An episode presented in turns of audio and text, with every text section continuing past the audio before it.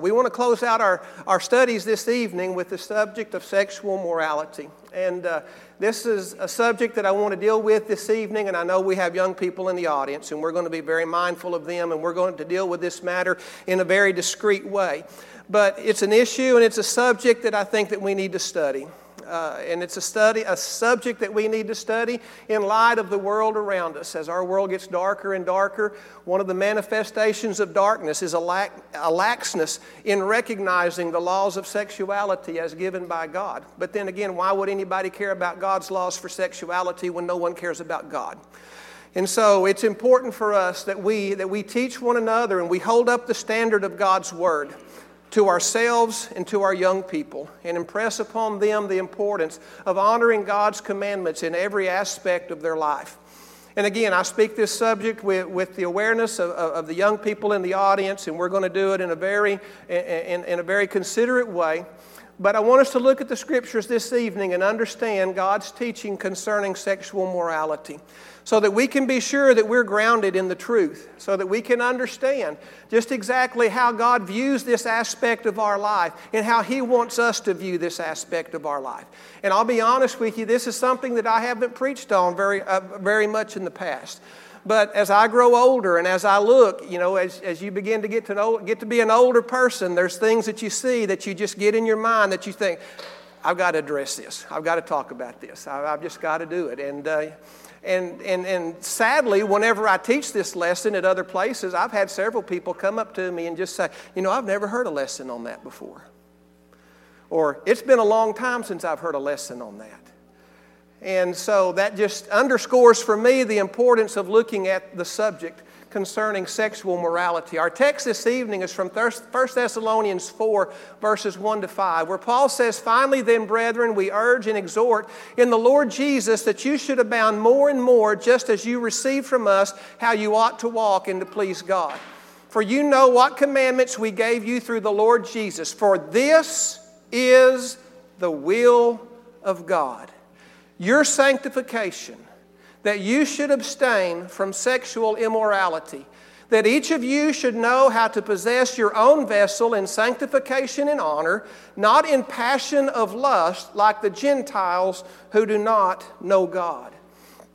You know, whenever we look at our society today and, and, and the, and, and the lack of, of sexual restraint, we need to understand that this isn't something new but rather this is something that every generation of Christianity has dealt with in some way or the other, and especially in the days of the Apostle Paul. Because when you look at nearly every epistle that the Apostle Paul wrote, he addressed the subject of sexual morality.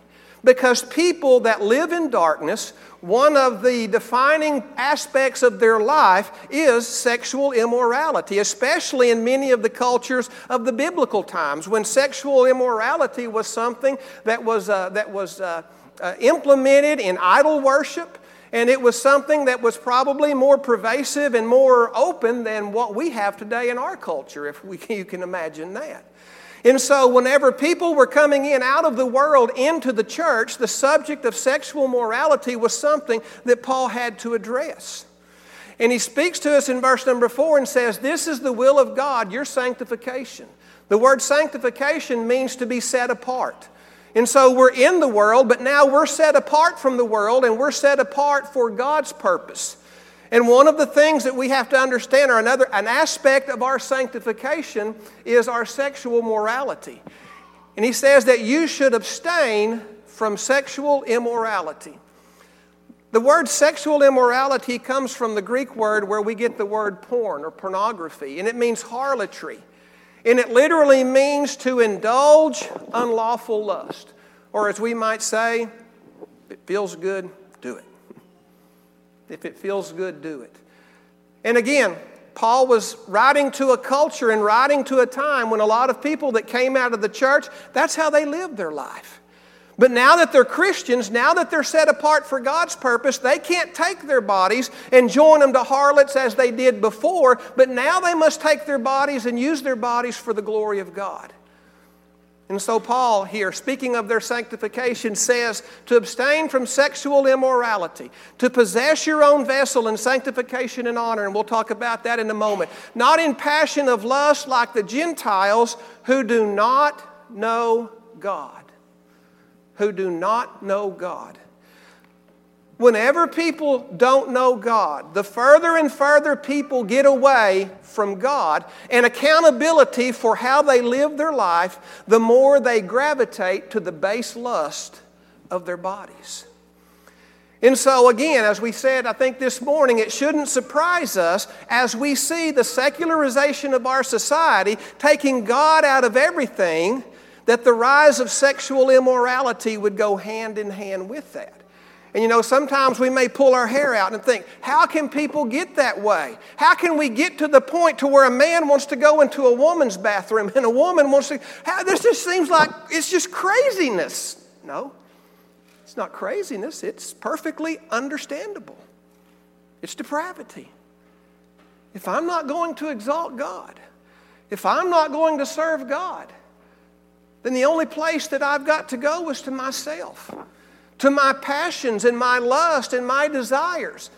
And if I don't hold myself accountable to anyone greater than me and I am my own God, then I'm going to indulge myself in those. And not only am I going to indulge myself in those, I'm never going to be satisfied in my indulgence. And so it's just going to keep getting crazier and crazier and crazier.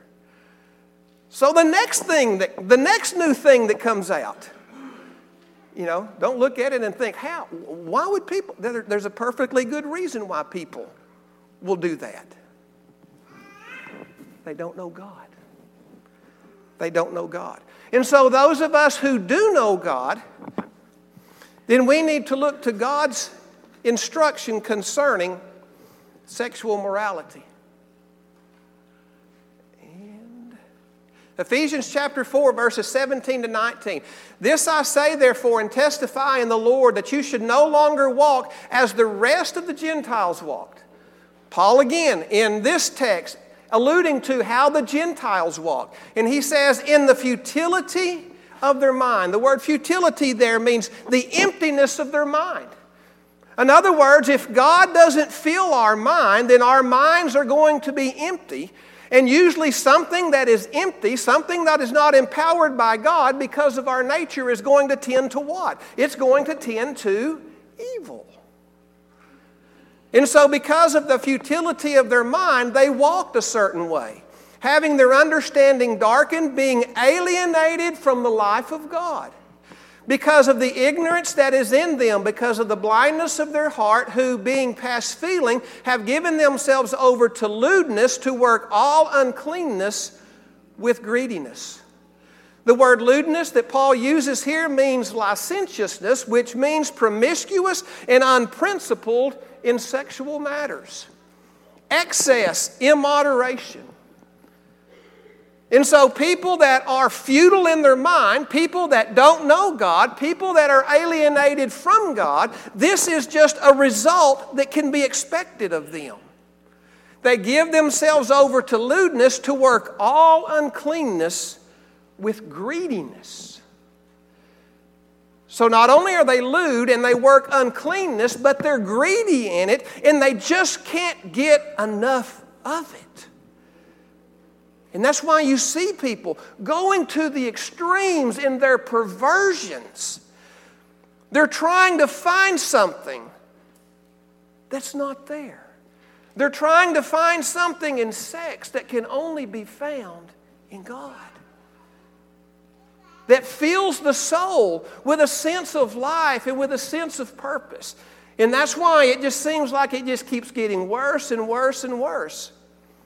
And I hear people say, you know, when is this ever going to stop? It's going to stop when people turn to God. It's going to stop when people hear the message of Christ and obey Jesus Christ. But until then, we should expect nothing different. And that's the world that our kids are growing up in. Romans chapter 1, Paul talks about the sins of the Gentiles who exchanged the truth of God for the lie who worshiped and served the creature more than the Creator, who is blessed forever. Amen. For this reason, God gave them up to vile passions. You know, we can get to the point to where God will give us up, and as if to say, okay, if that's the way you want to be, go be that way. Just go be that way.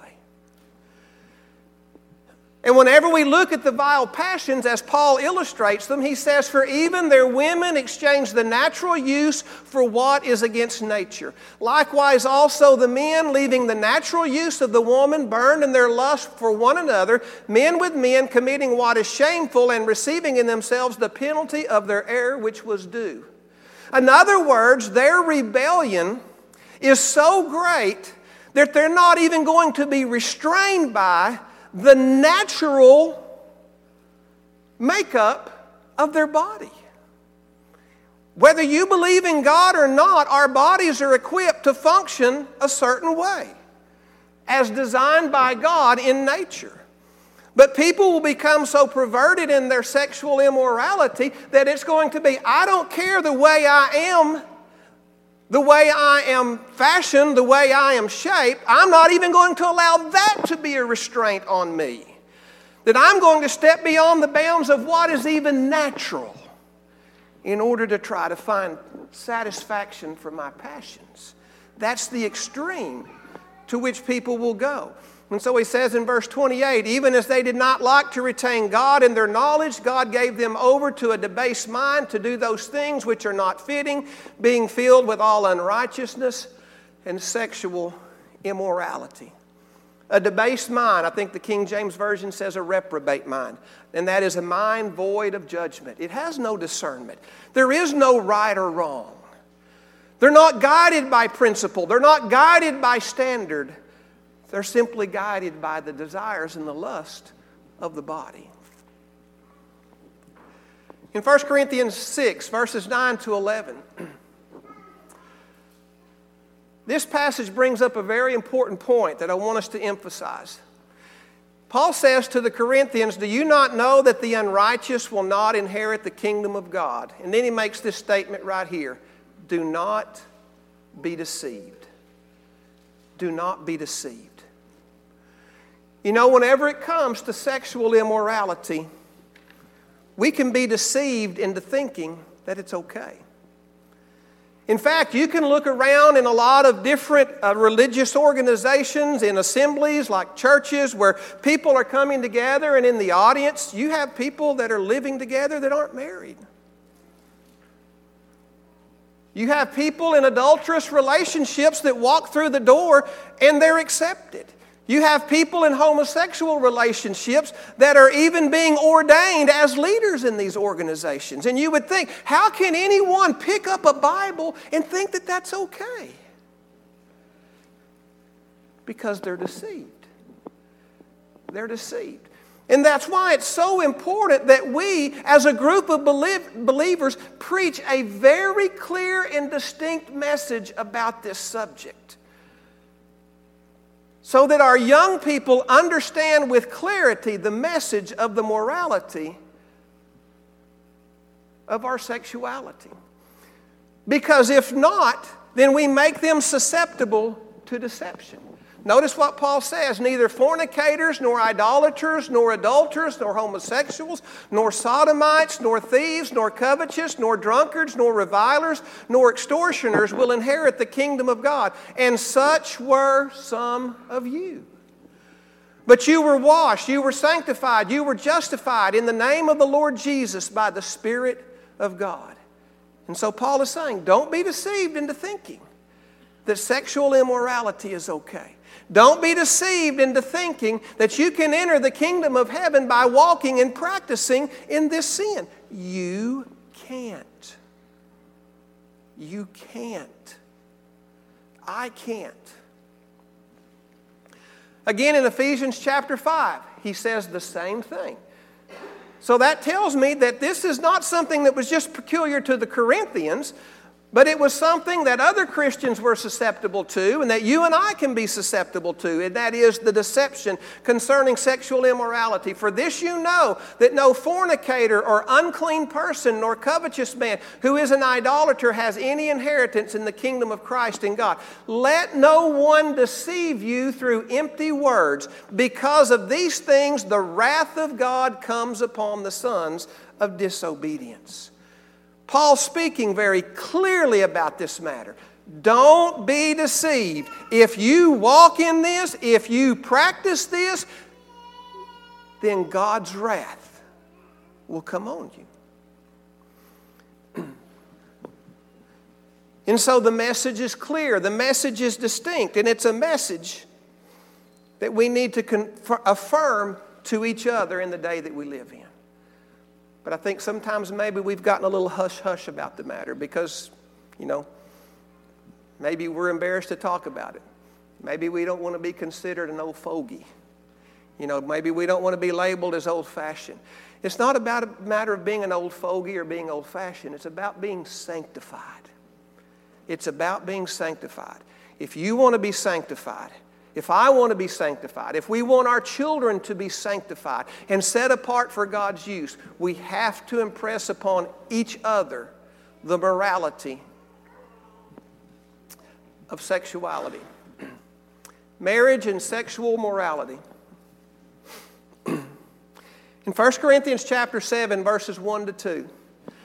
Now, concerning the things of which you wrote to me, it's good for a man not to touch a woman. Nevertheless, because of sexual immorality, let each man have his own wife and let each woman have her own husband. What's God's answer for sexual morality? Marriage. Marriage. That that is God's remedy He's writing to the Corinthians and he says it's good for a man not to touch a woman. The phrase there, to not touch, means to apply oneself to or attach oneself to or to marry. Paul's saying it's not good to marry? Well, for a certain circumstance at that time, it wasn't good to marry. It's great to marry, let me tell you. It's great. But for that time, it wasn't good. It wasn't good. But he realized, okay, this is my advice. Right now may not be the best time to be married. But I also realized the danger of sexual immorality if you're trying to live single. So if it comes down to you following my advice or sexual immorality, you forget about my advice. You get a wife, you get a husband. Because that is God's remedy for sexual morality it's marriage. And it's important for us to understand the sanctity and the honor of marriage. To our culture today, marriage is of not, not much use. But as Christians, as believers in God, we have to exalt the honor and the sanctity of marriage and show and demonstrate the beauty of marriage and the value of marriage as given to it by God and honor that and understand that this relationship that we're talking about tonight is something that is sanctified for marital use only. Marital use only. You see, in Genesis chapter 2 and verse 24, Whenever God instituted marriage in the beginning, He said, Therefore a man shall leave his father and mother and be joined to his wife, and they shall become one flesh. One aspect of the one flesh experience is the physical relationship that we have with our spouse. And notice in the beginning that whenever God put man and woman together as husband and wife, it was after they are husband and wife that they become one flesh that the experience of being husband and wife is so special, so honorable, so sanctified that the experience of physical intimacy is something that's only appropriate for the honor and sanctity of marriage. The sexual relationship shows to us the value and the honor and the dignity that God places upon marriage by saying That's the only context, that's the only relationship that this is to be experienced in. And whenever we take that out of marriage, and then we use it casually, we use it recreationally, what we're doing is defaming that upon which God has bestowed honor. And whenever we take something that God identifies as honorable and sanctified and dignified, and then we use it for some casual common use, you don't have to read through the Bible long to find out that God does not like that. When things that are holy and things that are sanctified are taken out of their place and they're used in common ways and common manners, God always reacts in a vengeful way because you're taking something that I have said is valuable and honorable and sanctified, and you're defaming it. It's an affront against God when we do that. And what we're saying, God, what you say is important, is really not that important. Marriage determines the lawfulness of physical intimacy. Whenever we look at the sexual sins that Paul talks about, we look at them in their relation to marriage. For instance, fornication, physical intimacy outside of the marriage bond. Now, I know in other instances, depending on the context, the word can have a different or have another nuance of meaning, but basically, its understood definition in general is outside of marriage adultery, a violation of the marriage bond. Homosexuality, a violation of the man woman arrangement made by God. You see, in marriage, that determines for us the lawfulness of physical intimacy, and it's to marriage that we should look to for the sanctity, the honor, and the practice of this physical relationship in 1 Thessalonians 4, verses 3 to 5. For this is the will of God, your sanctification, that you should abstain from sexual immorality, that each of you should know how to possess his own vessel in sanctification and honor, not in passion of lust like the Gentiles who do not know God. Abstain from sexual immorality, and that each of you should know how to possess his own vessel. The word possess that Paul uses there literally means to acquire or to get for oneself. So he's saying here, in order to avoid sexual immorality, then you need to acquire for yourself your own vessel. In the word vessel, I take here to be a figure for the wife. As Paul, or rather Peter, refers to the wife as the weaker vessel in 1 Peter 3 and 7. And if you look at the context of 1 Thessalonians 4, what Paul is saying is you need to acquire your own wife. Acquire your own spouse. The same thing that Paul told the Corinthians in order to avoid sexual immorality. Let every man have his own wife and every woman have her own husband. But notice that he says, possess his own vessel in sanctification and honor. The word sanctification means purity and holiness, and honor means value and dignity that whenever I take to myself a wife, I'm not just taking to myself a wife for the purpose of my lust and my passions, but I'm taking myself a wife recognizing the sanctity and the honor of the relationship. And honoring God by that relationship and engaging in the physical intimacy of that relationship as recognition of the sanctity and honor that God gives to it. As it relates to marriage. In Hebrews 13 and verse 4, marriage is honorable among all, and the bed undefiled, but fornicators and adulterers God will judge. A very succinct statement about marriage and the sexual relationship. He says that marriage is honorable valuable, esteemed worthy, held in high honor.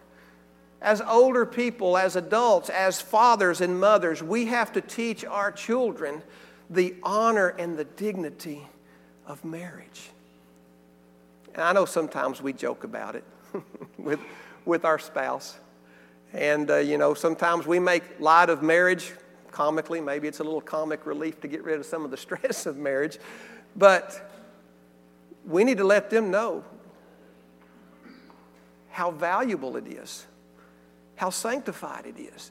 That the messages that they see on TV, where the husband is a buffoon and, and, and the wife is a, a, a domineering hussy,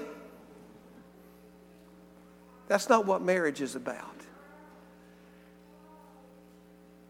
That marriage is about a strong spiritual man of character and integrity that marriage is about a woman that has a, a, a, nurturing and caring and strong character about her that brings nurturing care and love to the family. And putting those two things together, there's a blessing there that you can't find anywhere else in this world. Nowhere else.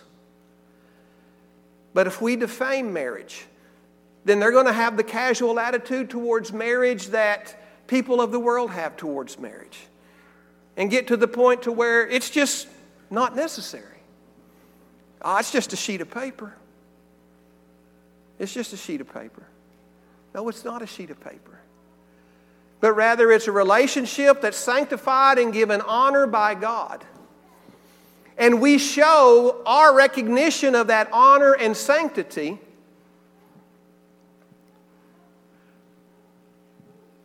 by expressing it in the physical intimacy that we share with each other in the context of that. The word bed means a lying, a place of repose, a couch, by extension, cohabitation. So marriage is valuable, and in marriage, it's okay to live together. It's okay to live together. Back home, I drove a school bus, and I'd drive down the road and I'd pick up a young lady every morning. And she's a junior high student. And then one morning I picked her up and there was two people with her. Or two, two younger boys, and they got on the bus. I said, Oh, are those your are those your two brothers? She said, No, Daddy got a new girlfriend. So daddy gets a new girlfriend, so everybody just moves in and they're all one happy family. And I'm just like, oh, you gotta be kidding me. But that's the attitude. That's the casual attitude that people have. And that's the attitude that the generation behind us is growing. That's the attitude that my generation has. But marriage is honorable, it is to be esteemed. And living together is only sanctified in the marital relationship. Plain and simple. There's no compromising that, there's no rationalizing that. Because fornicators and adulterers, God will judge. God will judge. I have an elaborate diagram here to show what we're talking about as it pertains to sexual morality and marriage. Here's marriage it's right here, it's wrong there. It's right there, and it's wrong everywhere else. And you might look at that and think, wow, how can anybody get deceived about that? That shows the power of Satan. That's the power of Satan's deceptive work. That something so clearly explained to us in Scripture, we can think, well, I can do it a different way and be okay. But we can't. We can't.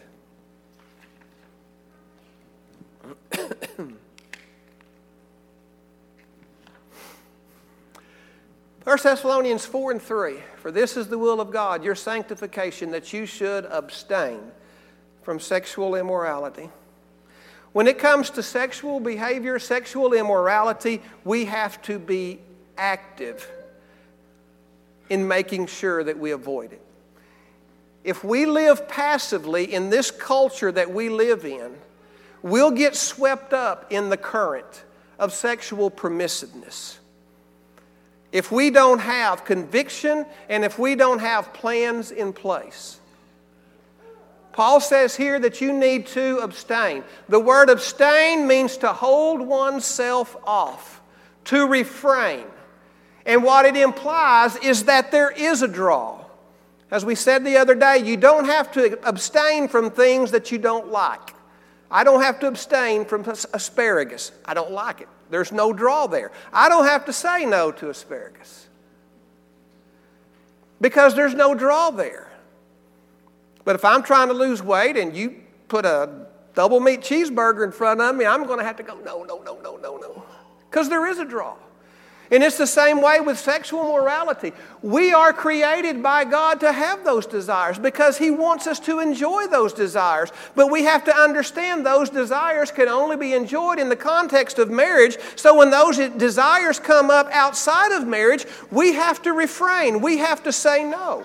And what I want us to understand is that this word is derived from a Greek word which means to keep a distance.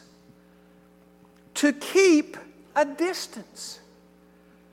If that plant right there is poisonous, that one's not, I'm going to get all the way over here away from it. I'm going to get, I'm going to put distance between me and the plant. But if that plant is poisonous, and I get down here like this, one little slip up, one little slip up, and I'm right in the middle of it. And that's the way it is with sexual immorality. When we get on our computers or we pick up magazines and we watch movies that just really get as close as it can go, is that keeping a distance? You know, our vice president is ridiculed and lampooned because of the precautions that he takes to avoid marital infidelity. I respect the man. I respect the man. He understands the dangers. He's got a plan in place. Do you have a plan in place? If you're not married, do you have a plan in place to avoid sexual immorality? If you're a married man, do you have a plan in place to avoid sexual immorality? Do you have your computer out where everybody in the family can see it when you're on, on it? Or do you have people holding you accountable for what's on it? Whenever you're at the office and there's women around, are you always sure that you're never in a compromising situation with a woman? We have to be smart. Because if not, if we keep getting closer and keep getting closer and keep getting closer, eventually that time will come.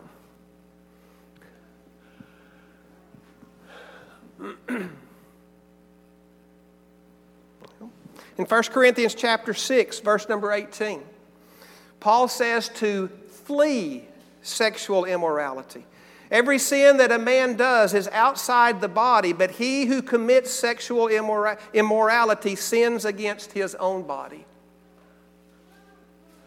The word flee means to run away from. Notice the strength of these terms. Here it is. I'm going to get all the way away from it. Here it is. It's poisonous. I'm going to turn, I'm going to flee from it. In each instance, what do, what's the picture that you see? I'm going to go away from it. Our culture, in its advertising, in its television, in its movies, in its, it's all trying to draw us in. We have to put distance between us and the temptation. Colossians chapter 3, verses 5 to 6. Mortify therefore your members which are upon the earth fornication, uncleanness, inordinate affection, evil concupiscence, and covetousness, which is idolatry, for which things' sake the wrath of God cometh on the children of disobedience. Fornication, uncleanness. The word mortify that Paul uses means to deaden. To deaden. In other words, whenever the impulse or the lust comes up, I've got to deaden it. I've got to deaden it. Put it to death. As Paul says in Romans verse, put, uh, put it to death through the power of the Spirit. I've got to deal with that lust. I can't deal passively with it. I have to take an active approach to it. Because again, in these instances, any passivity will eventually turn into sin.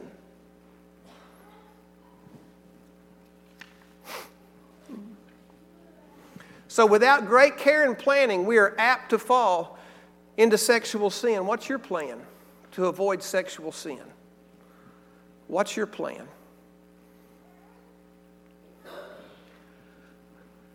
Our bodies are God's. 1 Corinthians 6, 19 to 20. Do you not know that your body is the temple of the Holy Spirit who is in you, whom you have from God, and you're not your own? You were bought with a price, therefore glorify God in your body and in your spirit, which are God's. This is God's body. You know, we got people today walking around carrying uh, signs and, and screaming and shouting about rights over their own body. This body's God's body. And this, God, this is God's body, and it's for God's glory. And in the preceding verses, Paul is saying, you can't just take this and join it to a harlot. But rather, it's something that is to be looked at again as honorable and sanctified by God and to be used for God's glory in your body and in your spirit. you know, whenever you talk about this type of subject and you talk about sexual sins, there are people who struggle with regret. There are people who struggle with the guilt of past sexual sins.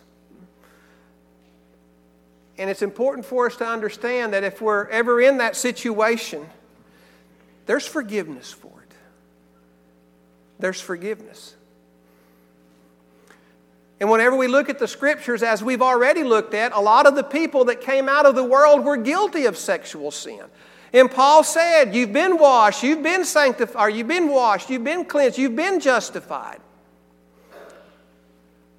There is forgiveness.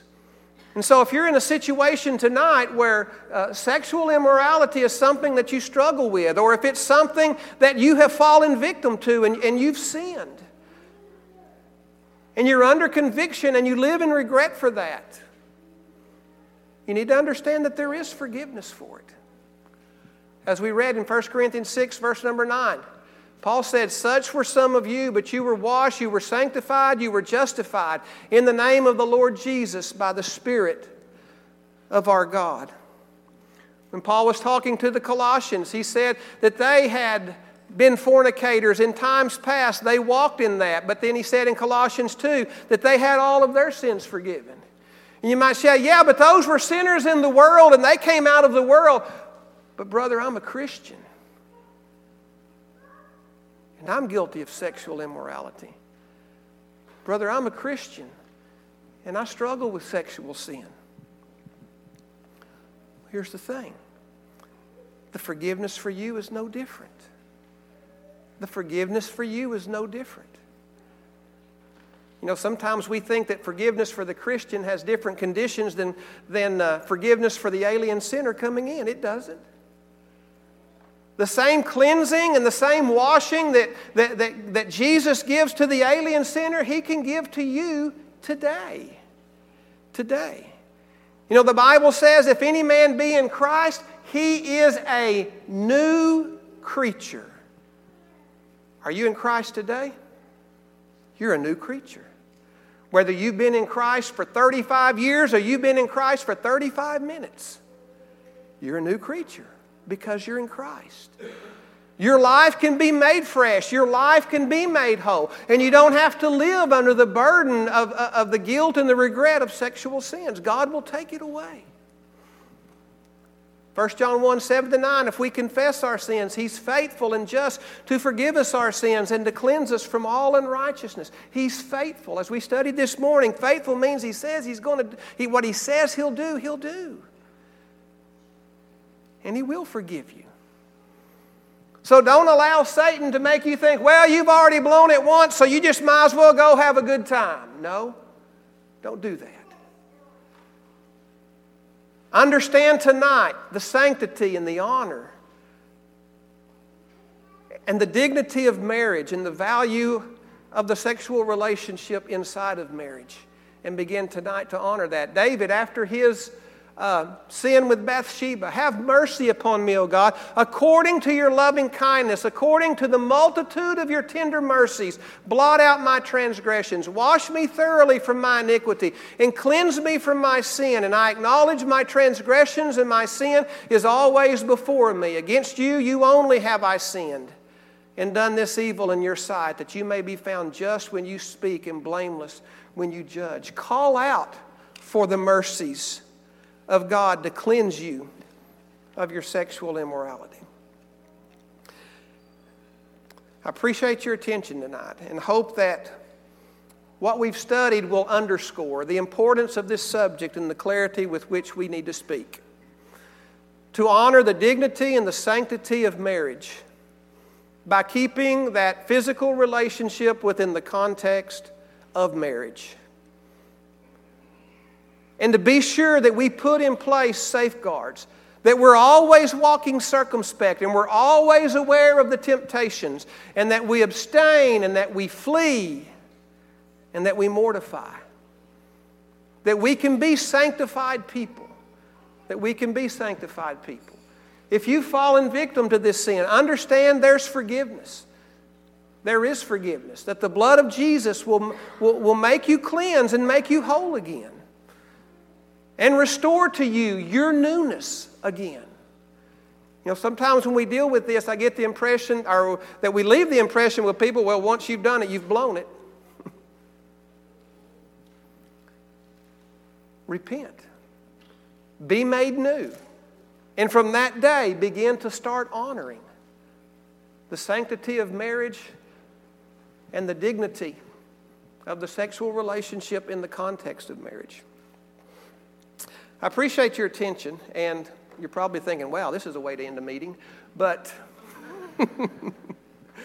uh, and I, I struggled with whether to talk about this all week long, and I talked to your elders, and they gave me the consent. So I don't think, who is this guy coming in here and telling, talking to us about this? You know, I wouldn't be presumptuous to do that, but it, it is something that I want us to underscore because the battle is raging, folks. And if we don't really fully address this and be convicted in our teaching, then we're going to have young people growing up with troubled lives.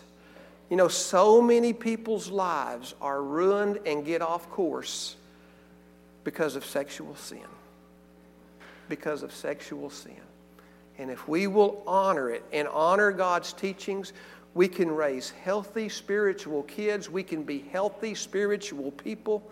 I mean, again, just look at the commu- look in the communities of people that laud sexual freedom and sexual license. It, it hurts to look at them. On the one part, you want to be enraged by their debauchery, but then on the other part, you just hurt to see people in that condition and to know that there's a God that loves them. There's a God that loves them and doesn't want to be that, to be that way. And so let's honor God, let's honor marriage, and let's be people of sanctity and holiness.